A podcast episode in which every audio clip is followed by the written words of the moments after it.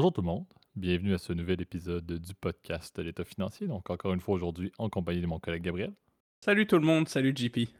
Et pour ce nouvel épisode de la saison 7, on vous fait, on l'avait dit, on en parlait d'ailleurs en off juste avant de commencer l'épisode, on vous fait en première partie un, dans vos poches, donc on voulait les, les, ramener. En fait, on a fait la saison 1 avec des dans vos poches presque à chaque épisode et la saison 2, 3, 4, 5 et 6 avec à peu près aucun dans vos poches.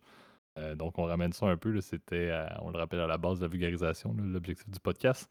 Euh, donc, un sujet quand même assez intéressant. On en parlait d'ailleurs ce week-end avec, Gab. Euh, donc, ça risque d'être, bien de le décortiquer. Et en deuxième partie, un place au débat qui, vous allez le voir, sans, faire de spoiler, le Gab, j'ai proposé le sujet et Gab a rêvé à ça toute la nuit. il me disait à quel point c'était le, le plus beau sujet qu'il allait parler. En fait, je dis ça avec énormément de, énormément de, de, gags parce qu'en réalité, il a fait un veto à deux minutes de l'enregistrement en disant qu'il ne savait pas trop est-ce qu'on s'en allait avec le sujet. J'ai fait un pitch d'ascenseur et Gab a accepté le sujet. Donc, euh, pour ceux qui vont nous écouter en deuxième partie et qui vont adorer le sujet, euh, vous pouvez mettre des merci JP dans les commentaires ou envoyer un courriel. Ça va me faire plaisir de les lire parce que moi, ça m'intéresse beaucoup et je pense que vous allez aimer également la trame qu'on aura. Donc, dans vos poches, place au débat. Euh, mais avant toute chose, et pour une fois, en fait, où on ne parle pas vraiment de compagnie, on va en parler un petit peu en deuxième partie, mais pas tant que ça du monde de la euh, finance de marché. Peut-être, Gab, tu peux faire un, un disclaimer plus en mode, en mode opinion et en mode conseil global aussi. Je pense Oui, e-, exact. Ouais. Bah, comme tu as dit, ça va être plus un disclaimer dans vos poches. Ça fait tellement longtemps qu'on n'a pas fait. Mais évidemment, euh, ce qu'on parle, vous êtes bien au courant qu'il s'agit que de notre opinion personnelle à des fins didactiques. Il ne s'agit pas d'une recommandation à faire telle ou telle stratégie. Et euh, évidemment, pour le coup, on vous invite à prendre contact avec un conseiller financier. Quiconque aussi est autorisé, donc comme un planificateur comptable, pour vous émettre des recommandations adaptées à votre situation personnelle. Et puis, comme tu l'as dit, effectivement, euh, plus dans la partie, euh, deuxième partie, bah, évidemment, de rester courtois dans les commentaires, c'est pas le but. Sauf euh, pour JP, on peut l'insulter pour son retard d'épisode d'aujourd'hui. Je lance des fléchettes virtuelles sur ton, sur ton visage. Les auditeurs le voient pas. évidemment, je rigole, mais ça arrive à tous. On avait notre, nos, nos empêchements cette semaine. Donc, vous nous excuserez, chers auditeurs. le travail, malheureusement, en ce moment, on croit que parfois au mois de juillet c'est plus tranquille. Bah, je vous annonce que seul l'est pas. Et en fait, hier, quand tu m'as dit JP que je pouvais pas enregistrer, bah, ça me convenait aussi parce que je me faisais aussi détruire. Donc, euh, en tout cas, donc tout le monde est gagnant. Puis euh, désolé, chers auditeurs. C'est la beauté, par contre, malgré le fait que oui, avant on enregistrait à peu près à chaque dimanche et on publiait les lundis matin. Par la suite, on enregistrait à chaque lundi et là on enregistre de manière fluide les lundis ou les mardis. On continue quand même la série d'un épisode par semaine et avoir nos, nos, feuilles de temps et d'études également, on rappelle à temps partiel respectivement. Euh, certains ne pourraient pas croire comment est-ce qu'on peut mettre un podcast dans ce, planning-là. Donc, en plus d'avoir une vie d'ailleurs, qui est important d'avoir un équilibre normal. donc, euh, on, se salue là-dessus et on vous salue également. ceux qui nous écoutent, on sait très bien que la réalité du travail euh, post-pandémie est plutôt active dans beaucoup d'industries, ce qui est une bonne chose pour la business, mais c'est important de prendre une pause en espérant que vous écoutez le podcast en travaillant, mais surtout peut-être en allant au gym ou en prenant un café tranquille sans, travailler. Donc, euh, commençons en force le podcast d'aujourd'hui avec le premier segment, le Dans vos poches. Parfait. Donc, euh, comme on l'avait mentionné, on en parlait, on en parlait ce week-end, non pas parce que Gab ou moi avons réussi à, gagner ce genre de, loterie-là. on aimerait bien euh, se poser ces questions-là. C'est plus sur une base exploratoire parce qu'on est, on est loin, de, loin du cas, mais on voulait parler du genre de loterie pense que c'est. En tout cas, au Québec, ça s'appelle gagner à vie. Ça a différentes formes de, terminologie à travers le monde, mais ça existe à peu près dans tous les pays, ce genre de format-là, euh, pour lequel, à l'aide d'un billet de loterie, vous, êtes, euh, vous êtes apte à gagner soit euh, un montant forfaitaire ou une rente à chaque semaine à vie en fait toute votre vie jusqu'à votre décès, ou bien il y a certaines, on en parler, il y a certaines spécificités qui font en sorte que bon, si vous décédez avant une période de 25 ans, je crois, mais votre, votre héritage ou votre succession dispose du nombre d'années restant avant l'atteinte du 25 ans de, rente, etc. Bref, donc il y a plusieurs points, mais c'est quand même assez intéressant d'en discuter tout de même en mode dans vos poches. Un, parce que il y a un volet très loterie global, donc il est intéressant à discuter, mais également juste le, le volet rente. Et je sais, Gab, euh, tu te retrouves dans ton ancienne vie avec un malin plaisir. Je sais que tu as monté, tu vas montrer euh, le tableur euh, que tu vas expliquer lorsque tu vas pouvoir intervenir là-dessus. donc, ça va être assez intéressant, mais je voulais quand même introduire très brièvement. donc, si on regarde au Québec, le principe est plutôt simple. Quelqu'un qui gagnerait ça, l'opportunité d'avoir soit 1000 par semaine à vie, ou bien un montant forfaitaire d'un million de dollars. Euh, la structure, en fait, ça a commencé dans les années 2000, mais cette, cette logique-là est quand même intéressante parce qu'au Québec, si quelqu'un prend le montant forfaitaire à la base, le, 1 million, il ne sera pas imposé sur ce montant-là parce que les gains d'impôt ne sont pas imposables. Par contre, et là, Gab, je te, je te, fais, je te lance différentes balles que tu pourrais prendre au rebond par la suite. par contre, le 1000 la rente, elle, est bien évidemment imposable euh, en contrepartie. Même si ça finit par être un gain de loterie, euh, ça reste tout de même imposable malgré tout. Euh, et il y a plusieurs réflexions qu'on peut se, poser, à savoir, bon, est-ce que tout le monde va être souvent émerveillé par le 1 million de dollars et vont décider de prendre le montant forfaitaire. D'autres vont réellement vouloir prendre le 1000 dollars par semaine et arrêter de travailler, par exemple. Il y en a qui l'ont fait dans, nos connaissances. mais c'est sûr que je pense qu'il y a beaucoup de réflexions à se poser sur qu'est-ce que vous voulez faire. Gab, tu as fait des calculs, entre autres, avec le, le rendement que vous pouvez faire sur les sommes investies et tout, mais je pense qu'il y a quand même beaucoup de logique aussi de où est-ce que vous en êtes dans votre vie. Regarde, tu vas en parler, les, horizons de placement et tout. Encore une fois, je te, mets la, table pour ton intervention, mais c'est sûr qu'on s'entend. Si on parle d'une personne âgée qui gagne ce genre de loterie-là, mais c'est probablement beaucoup plus intéressant d'aller chercher un million euh, de dollars directement pour faire ses projets et puis vivre une belle vie pour sa retraite, par exemple, alors que quelqu'un qui est plus jeune, euh, probablement qui a un intérêt ou qui, a, tout de même une volonté de prendre le 1000 dollars et dans la mesure où c'est bien investi, ça peut rapporter encore une fois beaucoup plus que le million qui est pris directement maintenant. Donc il y a quand même cette logique-là euh, qui est à prendre en considération. Ça reste un beau problème à avoir, on va s'entendre, d'être gagné à la vie. C'est vrai. Quelque chose qui est, qui est plutôt beau. Euh, mais il y a quand même beaucoup de choses. Et ce qui est intéressant, puis quand tu pourras intervenir par la suite, il y a quand même beaucoup de distinctions. On, va prendre un peu l'exemple du Québec. C'est sûr que si on compare même ce genre de format, ce format-là gagnant à vie de l'Auto-Québec, qui est le, la compagnie, euh, la compagnie de l'État qui contrôle la loterie au Québec. Euh, si on regarde chez nos voisins en Ontario ou dans d'autres provinces du Canada seulement, on reste au, Canada même, euh, c'est pas la même structure au niveau de l'imposition et tout. Donc il y a quand même beaucoup à prendre en considération et à prendre avec un bémol dans ce que Gab va pouvoir présenter et expliquer. parce que c'est très différent, dépendamment de la loi sur l'imposition des, revenus de loterie et même l'application globalement de, des différentes options. On parle de 1 million ou une rente de 1000 dans certains contextes, il peut même y avoir une troisième option pour ce type de, stratégie-là, euh, qui est d'y aller par exemple avec du FNAF ou des répartitions qui sont plus, euh, plus arbitraires. Donc, à noter que c'est pas, pas tout euh, blanc ou noir en tant que tel au niveau de la structure de ce genre de loterie-là.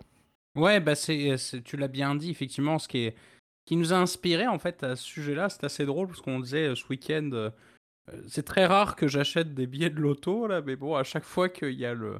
Il y a un gros jackpot et que le, le, petit monsieur a la, va me les vendre, ben je suis genre, ah putain, c'est vrai que ce serait bon. Donc, euh, ça me coûte genre 5 dollars pour essayer de, essayer de rêver, de dire qu'est-ce que je ferais avec 70 euh, millions de dollars. Donc, euh, ah, c'est un, peu au, lieu, au, lieu, de prendre un billet pour aller, par exemple, au cinéma, Gab va rêver pendant deux jours avant l'annonce officielle. Il va, il va que j'ai perdu, évidemment. sa vie avant de voir qu'il a perdu effectivement le montant de 80 millions qui était finalement non réclamé, non gagné. Donc, Gab va faire quoi? Va acheter la semaine suivante en rêvant pendant deux jours encore. Bref on, salue son, on salue son dépanneur local qui obtiendrait 1%, je pense, des gains si Gab gagne un jour. Là.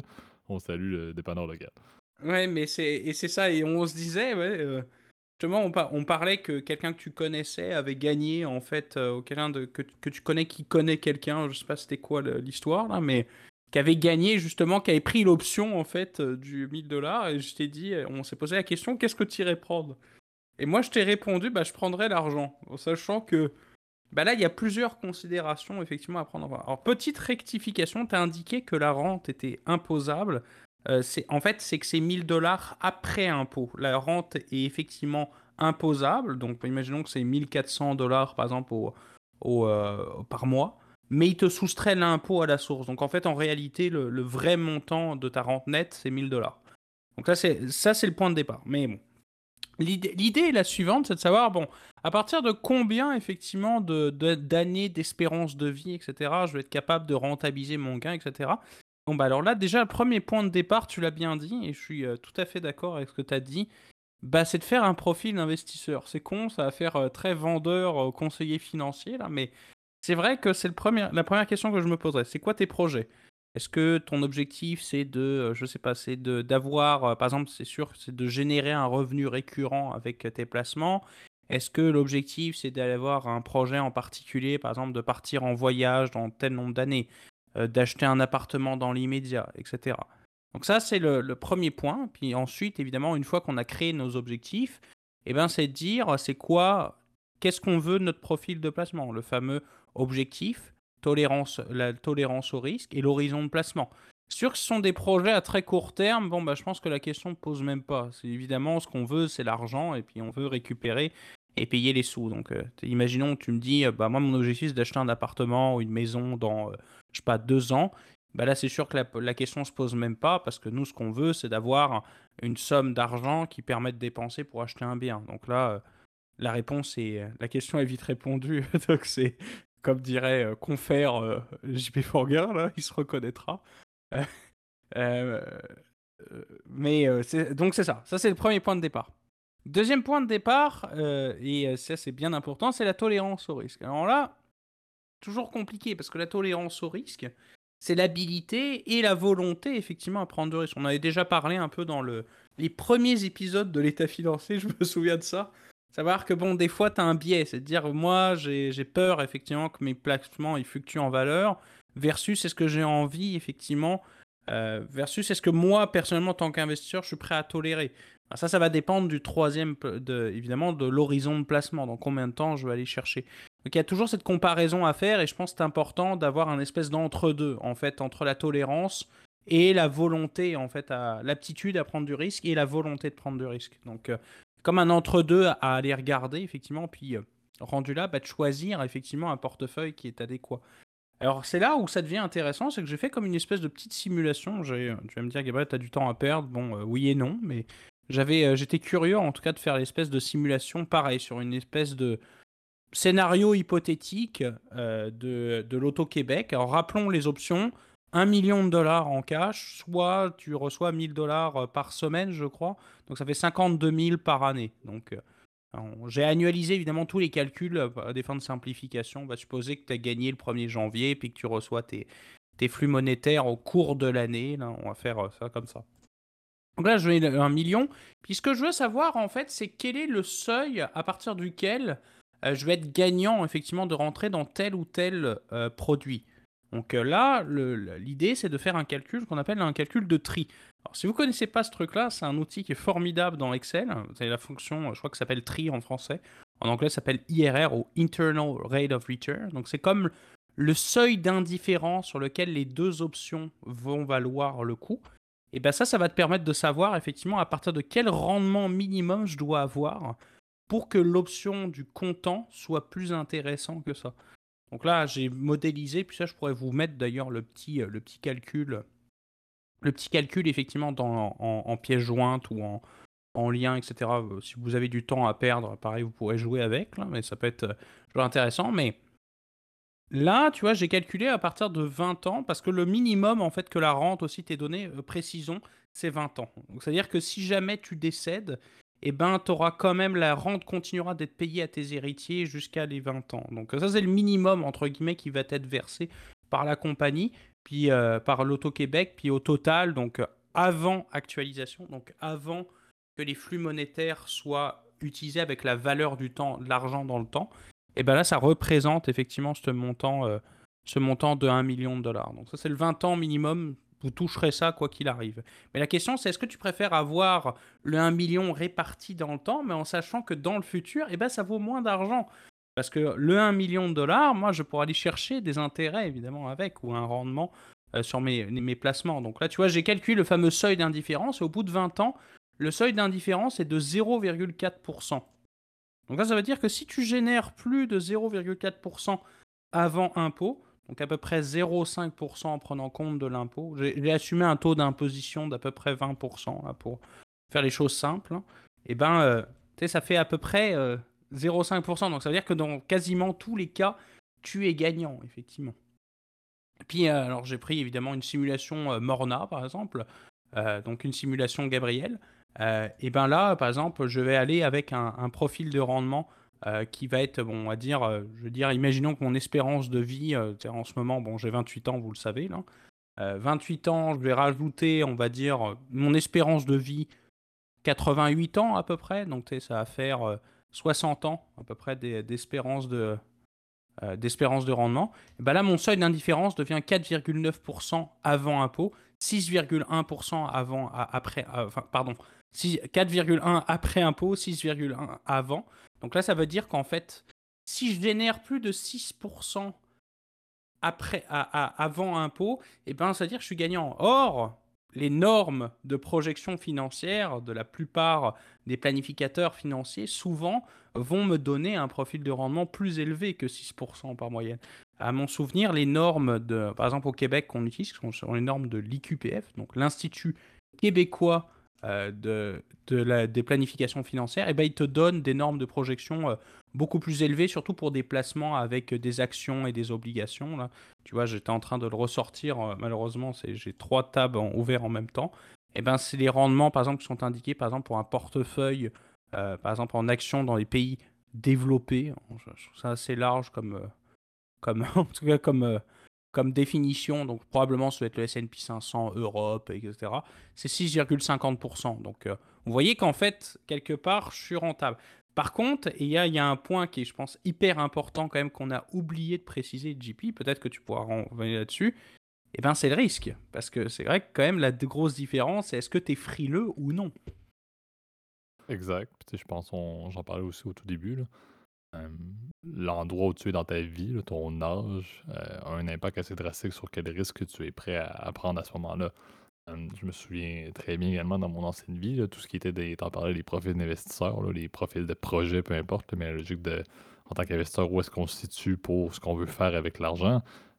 c'est sûr que le, profil de risque était souvent, avait une propension à être plutôt plus élevé lorsqu'on était plus jeune, c'était presque automatique alors qu'il y avait un billet qui était évident lorsqu'on avait quand même un âge qui était plus avancé, euh, dépendamment de la période d'investissement qui restait devant nous. Donc, c'est sûr que le profil de risque va avoir un impact.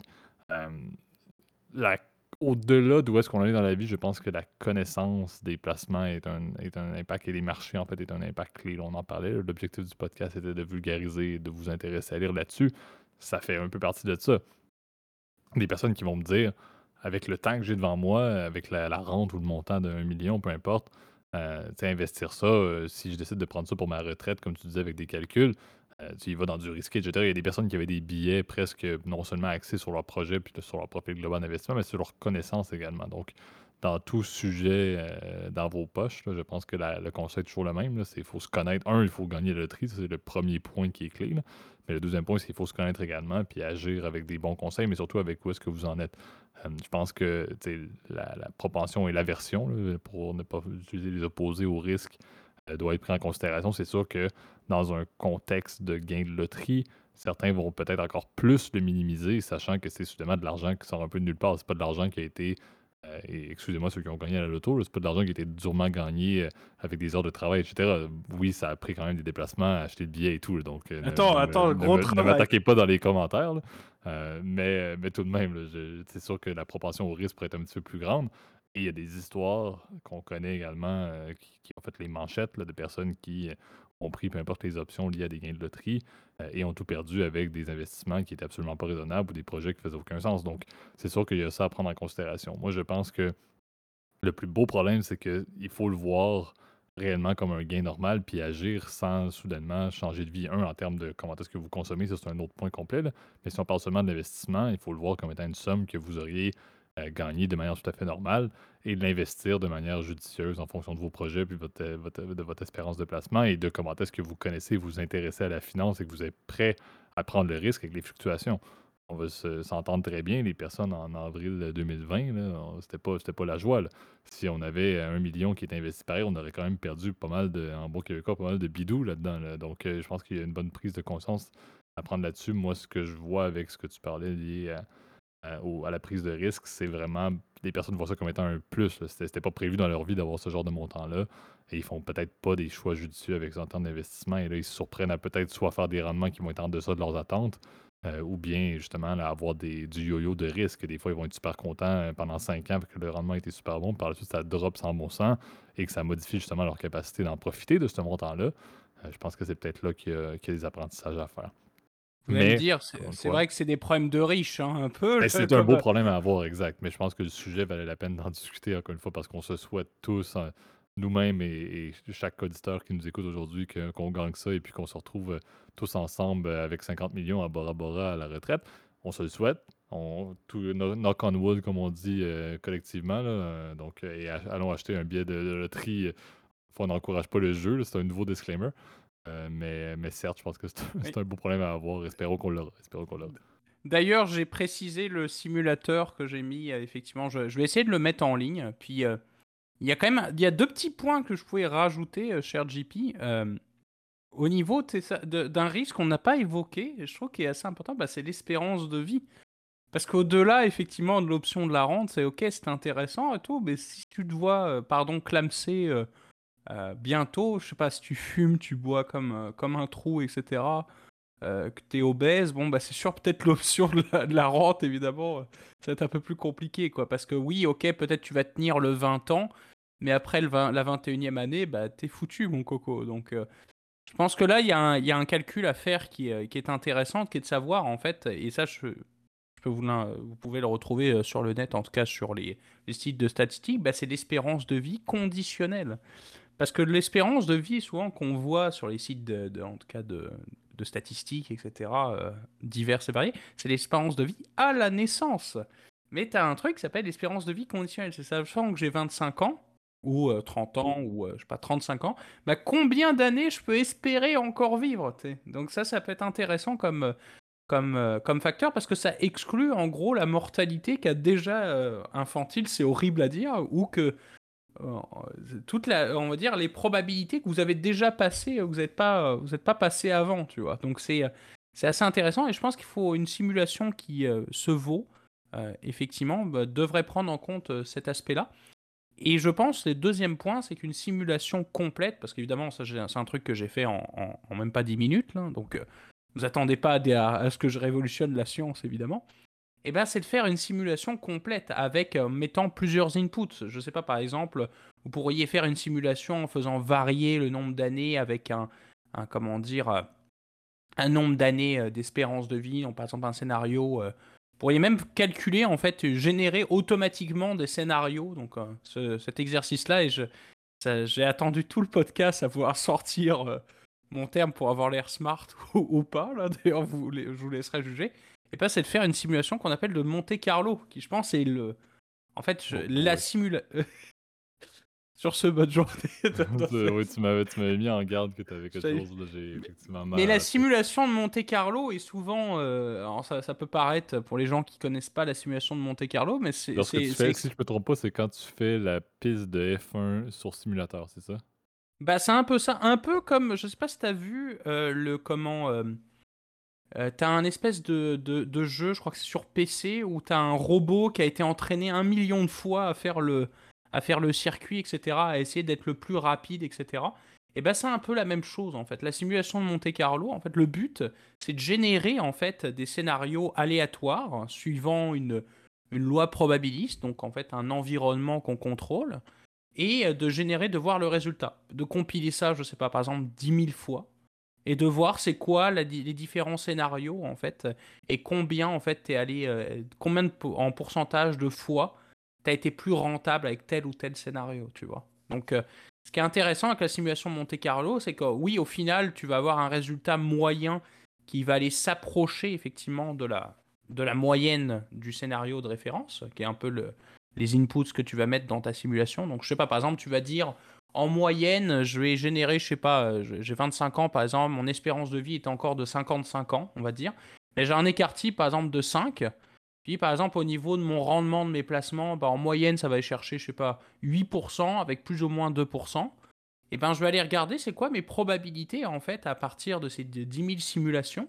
Donc, des probabilités, c'est pas vraiment des observations, en fait, une fréquence d'observation et ben, je vais voir effectivement que sur 80% des scénarios, ben, j'ai réussi à obtenir mon objectif, tu vois. Donc c'est un peu, euh, c'est ce genre de simulation qui peut être utilisé par un planificateur euh, financier qui est un peu avisé.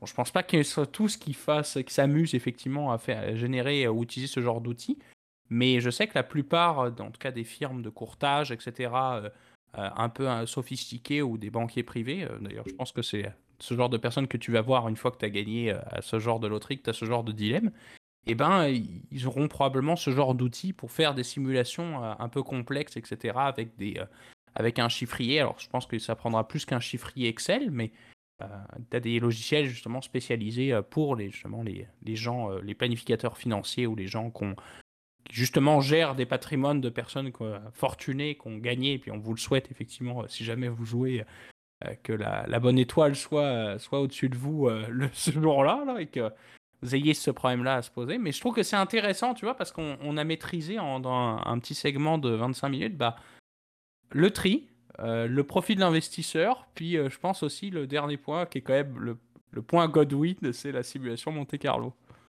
Effectivement, je pense que j'aurais aimé que ce soit le deuxième segment parce que c'est le genre de truc qui clôt un, épisode, mais non, euh, mais non, on a encore, on a encore du matériel. mais je pense que c'est, comme on l'a dit, c'est un sujet intéressant, c'est un sujet qu'on se souhaite. Euh, mais c'est euh, une connaissance générale quand même euh, pertinente à, conserver et à utiliser encore une fois à d'autres fins. Je pense que c'est pertinent quand même pour n'importe quel type de revenu. Passons maintenant au deuxième segment, le place au débat. Parfait. Donc, on se transporte sur la côte ouest américaine pour aller rejoindre une industrie que Gab, je l'ai mentionné, a vraiment à cœur. on veut parler un petit peu du topo de la grève présentement des acteurs hollywoodiens, également des, writers. Euh, américain, de, hollywoodien, donc tout ce qui touche présentement les, euh, les téléséries et les films euh, qui sont produits par les, les grands studios Hollywood, tout est un petit peu à l'arrêt complètement. après, après, encore une fois, que bon, les acteurs ont décidé d'emboîter le pas aux, aux, personnes qui écrivent justement les scénarios et tout. pour renouveler leur convention collective, ce qui est intéressant. Et encore une fois, le, la trame n'est pas tant axée sur le, monde des syndicats, mais plus sur quand même la, logique de cette industrie-là qu'on oublie quand même parce que ça sonne un petit peu, euh, ça sonne un petit peu des problèmes de riches, encore une fois, pour ne pas faire un, euh, sujet lié à, la loterie et, aux acteurs hollywoodiens qui gagnent des millions. Euh, mais il y a quand même ce, point-là qui est, ça fait quand même longtemps que certaines ententes ont été mises en place. Les, écrivains, en sortant, ont un tout autre mode de vie. C'est assez fascinant de voir quel genre d'entente ils avaient en termes de rémunération, alors qu'ils sont le, cerveau justement de plusieurs histoires qu'on va, va voir au cinéma et qui passent également au petit écran maintenant sur les plateformes de streaming. Euh, mais également de voir tout le monde euh, au niveau des, studios que ça va pas aussi bien qu'on pourrait le penser depuis, depuis en fait cette année 2023, mais aussi des fluctuations liées à la pandémie. Euh, on se retrouve avec des, avec des studios là, dignes des Amazon, des Apple, des CBS, des Disney, des NBC Universal, Netflix, Paramount, Sony, euh, même CNN, Warner Bros., Discovery, etc. Bref, les grands studios se portent quand même, sont mis à mal, malgré le fait que bon, le, streaming est en grande ascension, le retour dans les salles et le retour des méga productions qui rapportent quand même des millions au box-office lorsqu'il y a des sorties publiques euh, il y a d'ailleurs deux euh, films très attendus, si je ne me trompe pas, qui sortent d'Hollywood, qui, euh, qui tombent en parution ce vendredi, si je ne me trompe pas. Bref, qui tombent en ça ce vendredi, mais on se rend compte qu'il y a énormément une tendance aux coupures de coûts. Donc, on se retrouve avec un renouvellement du talent dans cette industrie-là, donc des, écrivains et des acteurs qui doivent renouveler leur convention collective, qui sont en grève présentement, et de l'autre côté, des studios qui essaient de trouver des manières de couper des coûts parce que financièrement, ça ne va pas aussi bien. Et un excellent exemple de ça, on en a déjà parlé, c'est Disney euh, qui le fait dans plusieurs autres euh, sous-industries également ou sous-segments euh, de la business. On peut même parler du, monde des parcs d'attractions, mais dans tout ce qui touche la télévision et le cinéma, Disney a beaucoup de misère présentement. Il coupe beaucoup, même Bob Iger, le CEO, le mentionne ouvertement depuis son renouvellement de contrat de deux ans. il mentionne qu'ils sont en cost-cutting all the. Donc, c'est quand même assez fascinant de voir que l'impasse qui se produit présentement, c'est pas quelque chose, c'est quelque chose qui, encore une fois, a mis en arrêt les tournages de la majorité des grandes séries et, des grandes productions cinématographiques actuelles. Euh, mais c'est pas quelque chose qui semble être appelé à se résoudre nécessairement dans les prochaines semaines. Il parle même peut-être que ça irait jusqu'à l'automne. Euh, et donc, ça laisse quand même, ça pourrait avoir une marque sur les consommateurs, ce qui est quand même plutôt notoire parce que je crois que c'est pas arrivé depuis les années 80, les années 60 ou les années. En fait, depuis les années 60, je pense que et les acteurs et les écrivains euh, sont en, grève en même temps. Depuis les années 80, je pense pour les, les acteurs, je, vais, je vais faire fi des, des, terminologies euh, des regroupements syndicaux. Je pense que les acteurs, c'est le SAG-AFTRA, mais bon, la signification et tout, c'est assez fascinant. Et les writers, c'est la Writers Guild of America, si je ne me trompe pas. Bref surtout quand même avec un, contexte qui est très particulier et les revendications au niveau, euh, au niveau des, ententes contractuelles sont tout de même intéressantes parce que c'est la première fois où on ouvre des discussions un peu sur le 21e siècle de, cette industrie-là, alors qu'on parle non seulement d'augmentation au niveau des salaires, ça c'est un classique, mais également de tout ce qui touche les pourcentages au niveau des, euh, des, revenus, au niveau du streaming, qui n'était pas quelque chose qui était réellement euh, entériné dans les, dans les ententes contractuelles. à l'époque, et on parle même du monde de l'IA, alors que euh, les acteurs en tant que tels pourraient presque, les films pourraient être faits de manière avec l'intelligence artificielle presque complètement à un certain point, qui est tout de même un peu inquiétant pour les acteurs, alors que l'image de ces acteurs-là pourrait être vraiment utilisée à vitam aeternam dans des, dans des séries sans qu'ils aient besoin de tourner quoi que ce soit. Euh, Gab se fait d'ailleurs un malin plaisir d'utiliser ChatGPT pour faire des, des répliques de X, Y, Z trucs, et même s'il fait ça tranquillement à des heures qui font aucun sens des jeux du soir, par exemple, ça reste que le résultat est plutôt fascinant pour que Gab fasse ça. Donc je me dis, si l'industrie est capable de le faire, ça reste que la question de l'IA et, de, et des droits de propriété de sa propre personne pour les acteurs et même pour les, pour les, pour les, euh, les écrivains reste fascinant. Donc moi, ce qui m'intéresse beaucoup, c'est ce contexte-là. Donc la table de négociation a des points qui sont fascinants présentement par rapport à toute l'histoire de l'industrie hollywoodienne des films et des téléséries. Et en plus de ça, encore une fois, on est dans un contexte où les studios sont littéralement tous main dans la main à mentionner qu'ils veulent couper des coûts. Donc, comment est-ce que ce dénouement-là va avoir lieu? C'est ce qui est très intéressant. Et on n'en parlait pas tant que ça. Ça fait quand même quelques temps déjà que les, écrivains sont en, grève. Mais clairement que l'arrivée des acteurs et le support des, grands acteurs, justement, d'Hollywood, euh, qui ont d'ailleurs écrit des lettres et fait des sorties publiques, utilisé les réseaux sociaux et tout, d'ailleurs, pour, euh, l'appuyer. Euh, clairement que l'objectif est que ça ait un dénouement à cette impasse-là, mais à moins d'avis contraire, ça ne semble pas être le cas. Et donc, on risque de le voir en tant que consommateur sur le produit final, voir peut-être des séries qui vont arrêter temporairement, voir des films qu'on attendait à être repoussés au niveau de la production. Et c'est pas forcément une bonne nouvelle pour tout le monde, à la fois les personnes qui sont sur la table de négociation que les consommateurs, surtout en 2023, euh, dans un contexte où euh, la pandémie, euh, cette industrie-là reprenait à peine en termes de revenus intéressants, c'est pas forcément fascinant. Encore une fois, chez Gab, tu as peut-être quelques points que tu vas ajouter à l'instant. C'est sûr que, comme on l'a dit, ça reste tout de même un problème dans une industrie qui fait des millions et des millions et des milliards de dollars, des studios qui ne vont pas tomber. Amazon, Apple ne vont pas décider de dire OK, on arrête. le monde des films dans le streaming, ça marche pas. Netflix fait un paquet d'argent avec les films qu'ils font, donc c'est sûr que ça ne va pas changer tant que ça le portrait global de cette industrie-là une fois que les conventions vont être signées, mais ça reste quand même une problématique intéressante et euh, peut-être un changement, euh, espérons-le, dans, dans, ce qui va être entériné au niveau de la convention, mais aussi de la position des studios qui, c'est pas en coupant des coûts éternellement qu'ils vont être en mesure de pouvoir continuer la croissance de cette industrie-là. Oui, mais puis ce que je trouvais intéressant, c'est pour ça qu'au début, euh, j'étais sceptique quand j'ai vu le titre, etc. Puis quand on a discuté un peu en off, on t'a dit deux minutes, bon, c'était un peu plus long que ça. C'est un petit peu plus long que ça, mais vous voyez, dans les derniers. Et j'ai trouvé ça effectivement euh. très intéressant parce que effectivement, j'ai trouvé ça très intéressant parce que tu l'as dit, il y a des enjeux qui sont beaucoup plus élevés en fait que tout simplement une question de fric. Même si bon, dans les faits, et vous le savez, euh, dans le contexte du syndicalisme nord-américain, c'est toujours une question de fric. Euh, faut, déjà, faut partir évidemment de ce point de départ.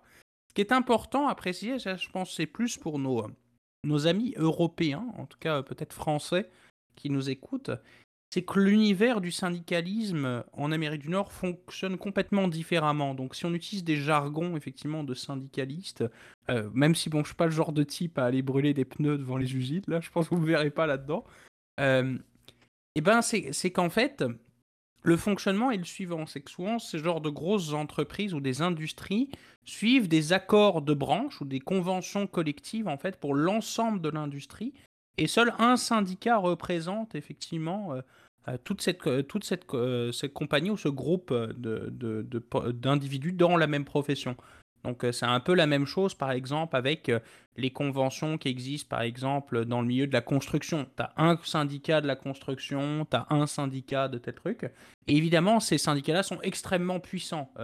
Vous êtes bien au courant par exemple dans le monde du sport, ceux qui suivent les sports américains, eh ben, chaque année, en fait, tous les 5 ans, tu as la renégociation de la convention collective. C'est là où souvent tu te retrouves avec parfois des, des, des ligues qui ne fonctionnent pas, donc les fameux lockouts, ou le contraire des fameuses grèves, parce que tu as une renégociation effectivement de cette convention collective qui s'applique. Je sais que dans l'univers syndicaliste européen, eh ben, les employés, c'est pas obligé d'être syndiqués, alors qu'en Amérique du Nord, c'était quasiment obligé dans certaines professions à l'être.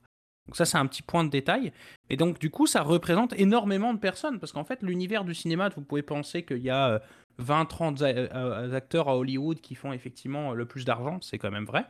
Mais tu as quand même, euh, en termes de membres, c'est 160 000 personnes quand même, cette fameux syndicat. Alors là, j'ai pris que la SAG AFTRA, là, passant parce que c'était la fusion entre la SAG et l'AFTRA, c'est pour ça que ça, a le nom. Là.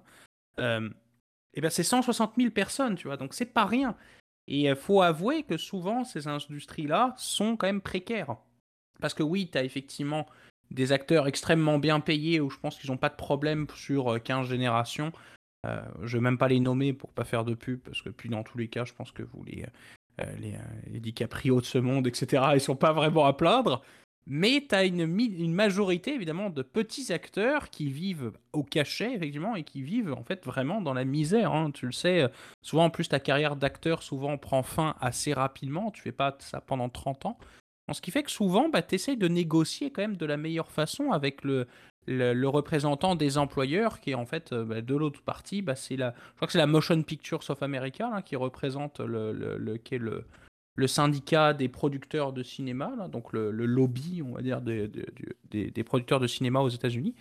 Et c'est vrai que tu l'as dit, en plus, euh, comme tu l'as dit très bien, JB, bah, tu as beaucoup de changements qui se font aujourd'hui euh, dans cette industrie. Tu as parlé de l'intelligence artificielle, c'est vrai, parce que tu vas être capable aujourd'hui de créer des films complètement euh, grâce à, des intelligences artificielles. Bon, c'est peut-être un peu tôt, effectivement, pour parler encore de ça.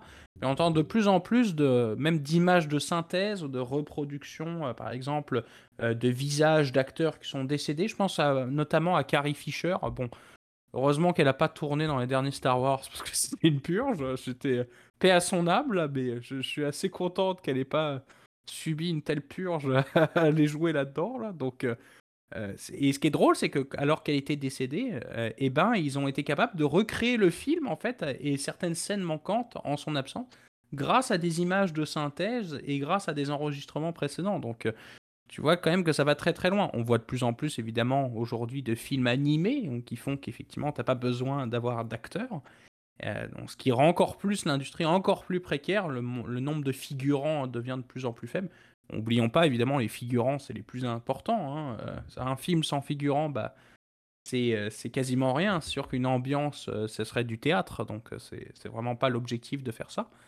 Donc c'est quand même très précaire. Et je pense le dernier point aussi qu'on n'a pas, parlé, et ça c'est, je lisais ça aussi dans tes notes, JP, mais tu la question des résiduels aussi. Ça, c'est important, mais euh, la plupart des, euh, des, des acteurs eh ben, sont payés non seulement avec un cachet, évidemment, pour signer pour un film, mais sont payés aussi en fonction d'un pourcentage du nombre d'entrées supplémentaires. Donc, par exemple, je sais pas, si ça dépasse, par exemple, je sais pas, 10 millions d'entrées, bah, ils possèdent, ils récupèrent 1%, etc., des ventes. Ou euh, si le, score de diffusion dépasse tel truc et machin, eh ben, tu obtiens un petit chèque, etc. Et ben ça, ces, montants-là, évidemment, sont mis, beaucoup mis en, évidemment, en péril par l'industrie du streaming, qui a vraiment changé, évidemment, euh, la façon dont on consomme le média aujourd'hui, euh, les médias numériques. Hein, parce que même aujourd'hui, on, est, on attend quasi, une quasi-gratuité pour tout. Hein. Dans la presse, c'est le cas. On sait que la presse, par exemple, c'est le meilleur exemple d'industrie qui a été complètement chamboulé par euh, l'arrivée d'Internet. Et ben c'est la même chose avec le cinéma, avec l'arrivée du streaming. On est aujourd'hui dans une dans une mode où on consomme énormément de contenu, hein, on, consomme en quantité, pas forcément en qualité. C'est peut-être. Euh, quoique, il y a quand même des très belles productions quand même ces dernières années. Mais moi, je, c'est mon côté un peu euh, réac qui va se sortir. Je trouve que le, contenu est de plus en plus euh, faible, notamment sur les sites de streaming. et ce qui fait qu'aujourd'hui, bah, t'as pas le choix. Si tu fais de la quantité, bah, il faut compromettre évidemment sur les coûts. Et tu l'as bien dit, JP, c'est vrai que le, les tendances en ce moment de l'industrie, euh, en tout cas de la production, euh, sont quand même pas au beau fixe. Et puis même l'industrie du cinéma, plus généralement, est pas hyper au beau fixe. Non? Exact. je pense que ça fait, ça fait pas mal un bon, un bon tour d'horizon de la problématique. Comme je dis, ça reste euh, énormément d'actualité. En fait, ça va faire la, couverture de CNN et ça va être dans CNN Business à chaque, à chaque jeudi. On, on, va se dire les vraies choses. Donc, vous allez avoir amplement le temps de, de voir les updates là-dessus. Mais je trouve que c'est quand même intéressant, encore une fois. C'est rare qu'on parle de de sujet de syndicalisme parce que ça reste quelque chose qui est plutôt polarisant. Euh, mais je trouvais que d'en parler plus dans l'axe d'une refonte complète d'une industrie qu'on ne parle pas souvent, euh, je trouvais que c'était quand même euh, plutôt, plutôt pertinent et d'actualité. Encore une fois, très intéressant de voir vos opinions globales. C'est une problématique, comme on l'a dit, qui est très de niche dans une industrie qui ne se porte pas mal du tout lorsqu'on regarde le global. Euh, mais je pense que ça reste des problématiques qui sont, qui sont pertinentes et qui valent la peine de, regarder, qui vont encore une fois définir non seulement une période de renouvellement de, de convention qui va être de whatever combien de temps, je ne sais pas c'est quoi leur, leur tangente, euh, mais clairement c'est aussi une période, comme on l'a dit, qui va être benchmark pour bien des années, euh, sachant la transition qui se passe présentement au niveau de, l'industrie. Donc je pense que c'est intéressant de voir le résultat final, sans voir les négociations, sans voir tout le flafla qui va se produire dans les prochaines semaines, prochains mois. Le deal réel qui va être signé, oui, ça va être des centaines et des centaines de pages, mais ça va être intéressant de voir parce que ça va être encore une fois un tremplin vers bien d'autres choses qui peut être utilisé dans beaucoup d'autres industries. Et on sait que globalement, au-delà euh, de l'industrie du cinéma et des téléséries, le monde médiatique se porte un peu mal. Donc, il y a peut-être des points qui vont pouvoir être intéressants euh, dans le but d'en bénéficier. on parle, euh, je parlais de Disney tout à l'heure, mais il y a eu une coupure, des coupures massives au niveau d'ESPN, entre autres, ces personnes-là n'ont pas bénéficié réellement de deals qui étaient modulables, avaient des deals avec des salaires qui étaient extrêmement élevés, alors que s'il y avait un peu plus de modalités sur le nombre de vues, par exemple, de certaines vidéos qui étaient faites pour des séries sur n'importe quoi sur Twitter, par exemple, peut-être que ça aurait été plus flexible, plus intéressant, et ces postes-là n'auraient pas été coupés. Donc, je pense qu'il y a beaucoup de, de modulation qui peut être intéressante dans une industrie qui était effectivement très axée euh, sur des rémunérations fixes qui pouvaient être beaucoup, très élevées, donc très peu flexibles pour l'employeur. Euh, ce qui entraînait encore une fois le cost-cutting qu'on connaît au niveau des studios. Donc, à voir la suite, mais je pense que c'est intéressant et c'est transcendant, euh, oui, à la fois aux États-Unis, mais un peu partout également. Donc, intéressant. Je pense, Gab, si tu avais un dernier point avant qu'on rentre l'antenne. Oui, bah peut-être dernier point, ce que vous savez pas, c'est que JP est en train de commencer à mettre l'essence sur les pneus devant son bureau, là, puis ça y est, il est, il est transformé en, en leader syndical. Alors je en fait, en fait je, moi, moi, moi j'ai toujours été, j'ai toujours été acteur. Hein, on ne sait pas là, mais, mais j'ai toujours été acteur. Hein, ah. ça, ne paraît pas. C'était, c'est non dit, mais littéralement. Je veux pas savoir dans, dans, quel film c'était. Je m'envole, je m'envole vers euh, vers LA juste après pour justement aller contribuer au niveau des négociations. Bref, euh, trêve de plaisanterie, mais tout de même. Je trouve que c'est intéressant. Encore une fois, très content que Gab l'ait accepté. Pour ceux qui nous ont écoutés euh, en entier et qui ont écouté le deuxième segment, qui l'ont apprécié, remerciez-moi d'avoir fait mon pitch de, mon elevator pitch de deux minutes pour regarder le sujet. Euh, je pense que ça, complétait bien euh, le podcast pour aujourd'hui. comme à l'habitude, pour terminer le tout, merci Gab pour ta contribution et merci tout le monde pour vos écoutes. donc, vous pouvez nous retrouver comme à l'habitude sur la plateforme clé pour les partages de manière publique et d'ailleurs privée également, mais YouTube, donc, si vous avez apprécié la vidéo, n'hésitez pas à mettre un like, à mettre un commentaire, opinion, avis, n'importe quoi dans la zone euh, justement euh, prévue à cet effet. Euh, Gab met l'adresse courriel également dans la zone de description, donc n'hésitez pas à nous envoyer toute forme de commentaires et des sujets, etc. également de cette manière-là, de manière plus privée. Également, abonnez-vous à la chaîne, mettez la cloche pour les notifications aussi. Et pour la majorité d'entre vous, comme à l'habitude sur les plateformes audio, vous pouvez nous retrouver sur Apple Podcasts, Spotify, Overcast, Deezer, etc. Euh, même chose maintenant, donc n'hésitez pas à, vous abonner à la chaîne, à mettre des likes ou n'importe quelle forme de, d'étoiles ou de, gradation. si vous appréciez notre, notre contenu, ça aide énormément au référencement numérique. Et sinon, comme toujours, le bouche à oreille est un élément clé du podcast, donc n'hésitez pas à le partager à vos proches, vos amis, vos acteurs préférés, etc. Donc ça va nous faire euh, plaisir de, de partager le contenu à d'autres personnes. Léo, euh, si tu nous écoutes, euh, Léo, si tu nous écoutes, euh, je suis là au possible. Effectivement. Donc, Gab fera volontiers un petit tour pour aller parler de Monte Carlo dans un yacht à Monte Carlo. Donc, on, salue, on salue Léo DiCaprio qui est là-bas. mais d'ici à la semaine prochaine, bonne semaine tout le monde. Bonne semaine tout le monde. Salut.